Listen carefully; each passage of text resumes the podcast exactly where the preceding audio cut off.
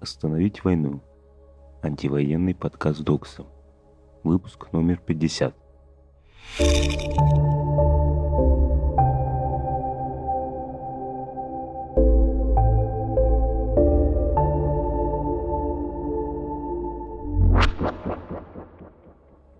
Привет, это анонимный заливщик рассылки. Что может быть хуже, чем навязанные ограничения – пресловутая нормативность или правила, которые контролируют ход мысли, желания, поведения человека. Пожалуйста, подумайте, сколько раз вы запрещали себе что-то, сколько раз запрещали вам, а сколько раз запрещали вы. Я уверен, что тема ограничения самого себя тесно связана с тем, как институции, большие дяди и тети, учили нас проявлять субъектность на протяжении всей нашей жизни – Думая про то, сколько раз я запретил себе сказать незнакомцу, что я против войны, я сразу же вспоминаю, сколько раз мне говорили, что важны не слова, а действия. Какие действия? Меня учили, что я должен идти на работу и там получать деньги. Меня учили, что есть бинарности, но о бинарностях расскажут только те, кто приближен к знанию.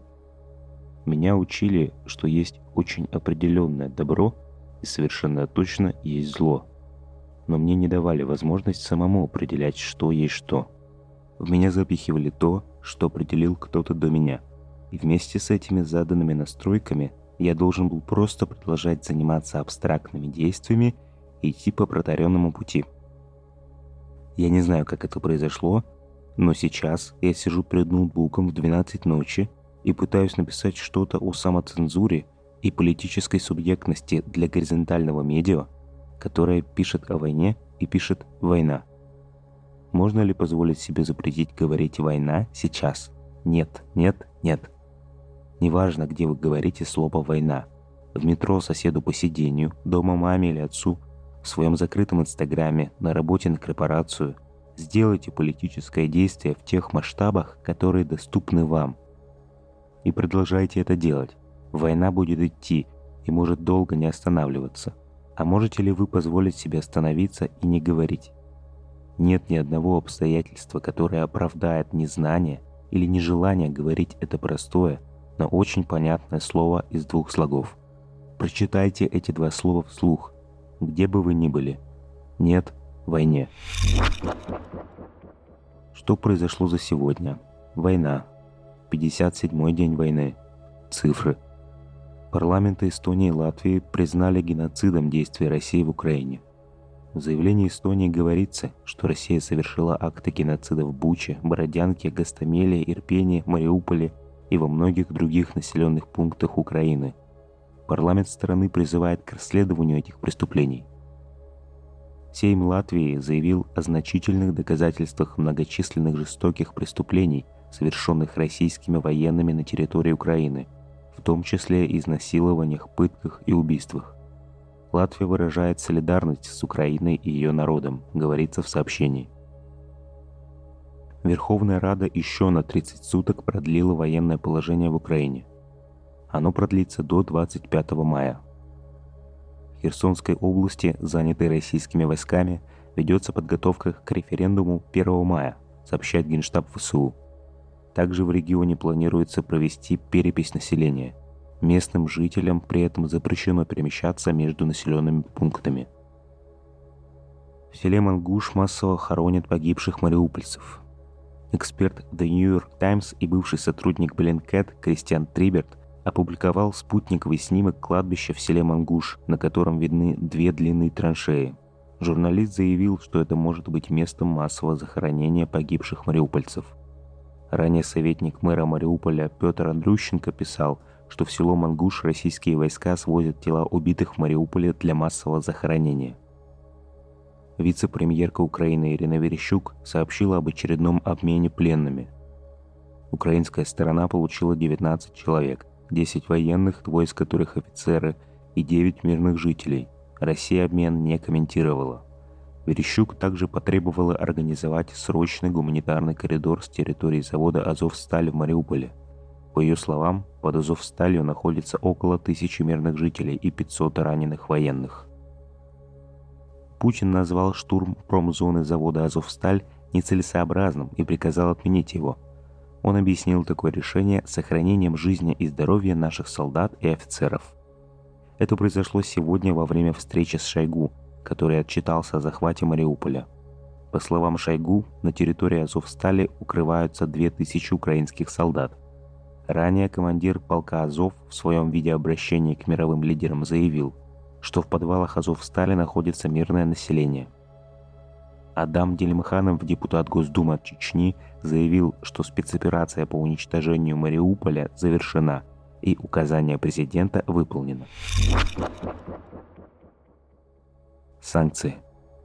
Сейм Латвии принял закон, который позволит лишать гражданства латвийцев, оказавших значительную помощь государствам военным преступникам, но только тех, у кого есть двойное гражданство.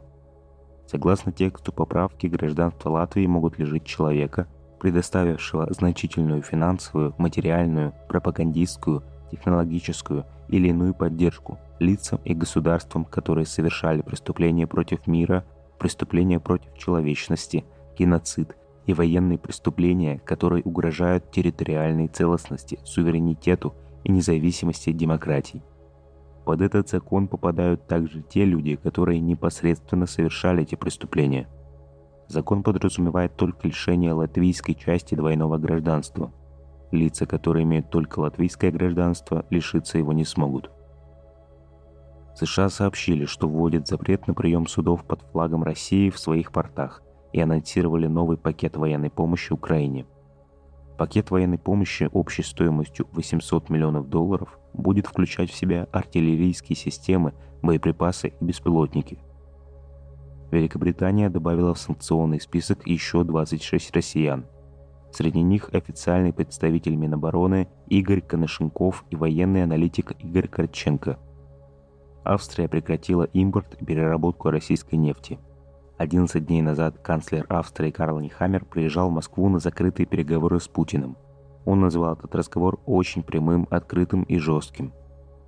Китайская платежная система UnionPay перестанет работать с крупными российскими банками, попавшими под санкции. Ограничения коснутся Сбера, ВТБ, Альфа-банка, Открытия и Промсвязьбанка. UnionPay продолжит сотрудничать с банками, которые не попали под санкции. Репрессии. Комиссия Госдумы по противодействию иностранному вмешательству подготовила законопроект, обобщающий все пять законов об инагентах. Сейчас положения закреплены в пяти федеральных законах, а Минюст ведет четыре реестра инагентов. Инагентам запретят вести преподавательскую, просветительскую и воспитательную работу с несовершеннолетними, а также выпускать для них информационную продукцию. МИД России закрывает консульство Латвии в Санкт-Петербурге и Пскове – а также петербургские генконсульства Литвы и Эстонии. Все сотрудники закрываемых консульств объявлены персона нон-грата. Мировой суд в Москве оштрафовал Google на 11 миллионов рублей из-за отказа удалить с YouTube видео о войне в Украине. В апреле Роскомнадзор составил на Google два протокола о неудалении запрещенной информации и экстремистских материалов. Ранее Яндекс и Mail.ru начали маркировать сервисы Google как нарушителей российского законодательства. Суд заменил участнице Pussy Riot Марии Алехиной наказание с ограничения свободы на реальный срок в колонии.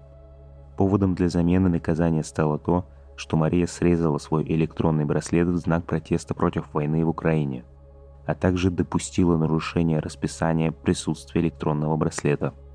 В январе этого года дважды вернулась домой позднее положенного времени. Теперь оставшуюся часть срока по санитарному делу 21 день Мария проведет в колонии общего режима.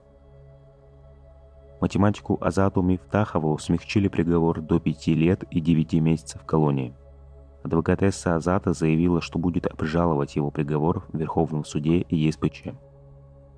Гендиректор и президент Лукойла Вагит Аликперов подал в отставку после своих антивоенных заявлений кратком заявлении в четверг Лукойл сообщил, что Олег Перов проинформировал компанию о своем решении уйти в отставку. Причины ухода Олег Перова в отставку компания не раскрывает. Сопротивление. Сообщество Новосибирского государственного университета опубликовало антивоенное обращение. Под ним подписались больше 700 человек, из которых больше 600 оставили подпись публично – На странице с публикацией уточняется, что обращение не имеет отношения ни к администрации НГУ, ни к официальным объединениям выпускников. Весна анонсировала акцию «Они воевали не за это». Движение предлагает взять нашествие бессмертного полка, фотографию своего родственника или родственницы, погибшего во время Великой Отечественной войны, и подписать ее «Он воевал не за это», либо другим антивоенным лозунгом. Что нужно знать, чтобы продолжать бороться против войны? Золотой ключик – низовая инициатива, цель которой создание фонда финансовой и психологической помощи для антивоенно настроенных и находящихся в России студентов, преподавателей, активистов и сотрудников образовательных и культурных учреждений. Инициатива предлагает три варианта помощи. Психологическую, офлайн и онлайн – финансовую в ситуации политического преследования и в случае сложных жизненных обстоятельств, укрытие в случае реальных рисков политического преследования в вашем или другом городе на территории России. Заполнить заявку можно по ссылке, оставим ее в описании к подкасту. А для безопасной коммуникации лучше использовать электронную почту с шифрованием, например, Proton Mail, и установить мессенджеры Signal или Element. Как отвлечься хотя бы на несколько минут? Я разучился регулярно пить воду. Это смешно, но в рабочем завале я просто начал забывать об этой потребности. Я перестал чувствовать жажду, и только на второй месяц работы я понял, что пью в разы меньше, чем раньше. Сегодня у меня получилось выпить несколько стаканов воды вечером, и даже сам ритуал наполнения стакана жидкостью позволил мне отвлечься. Просто отложите телефон и ноутбук – и сходите попить прохладной воды.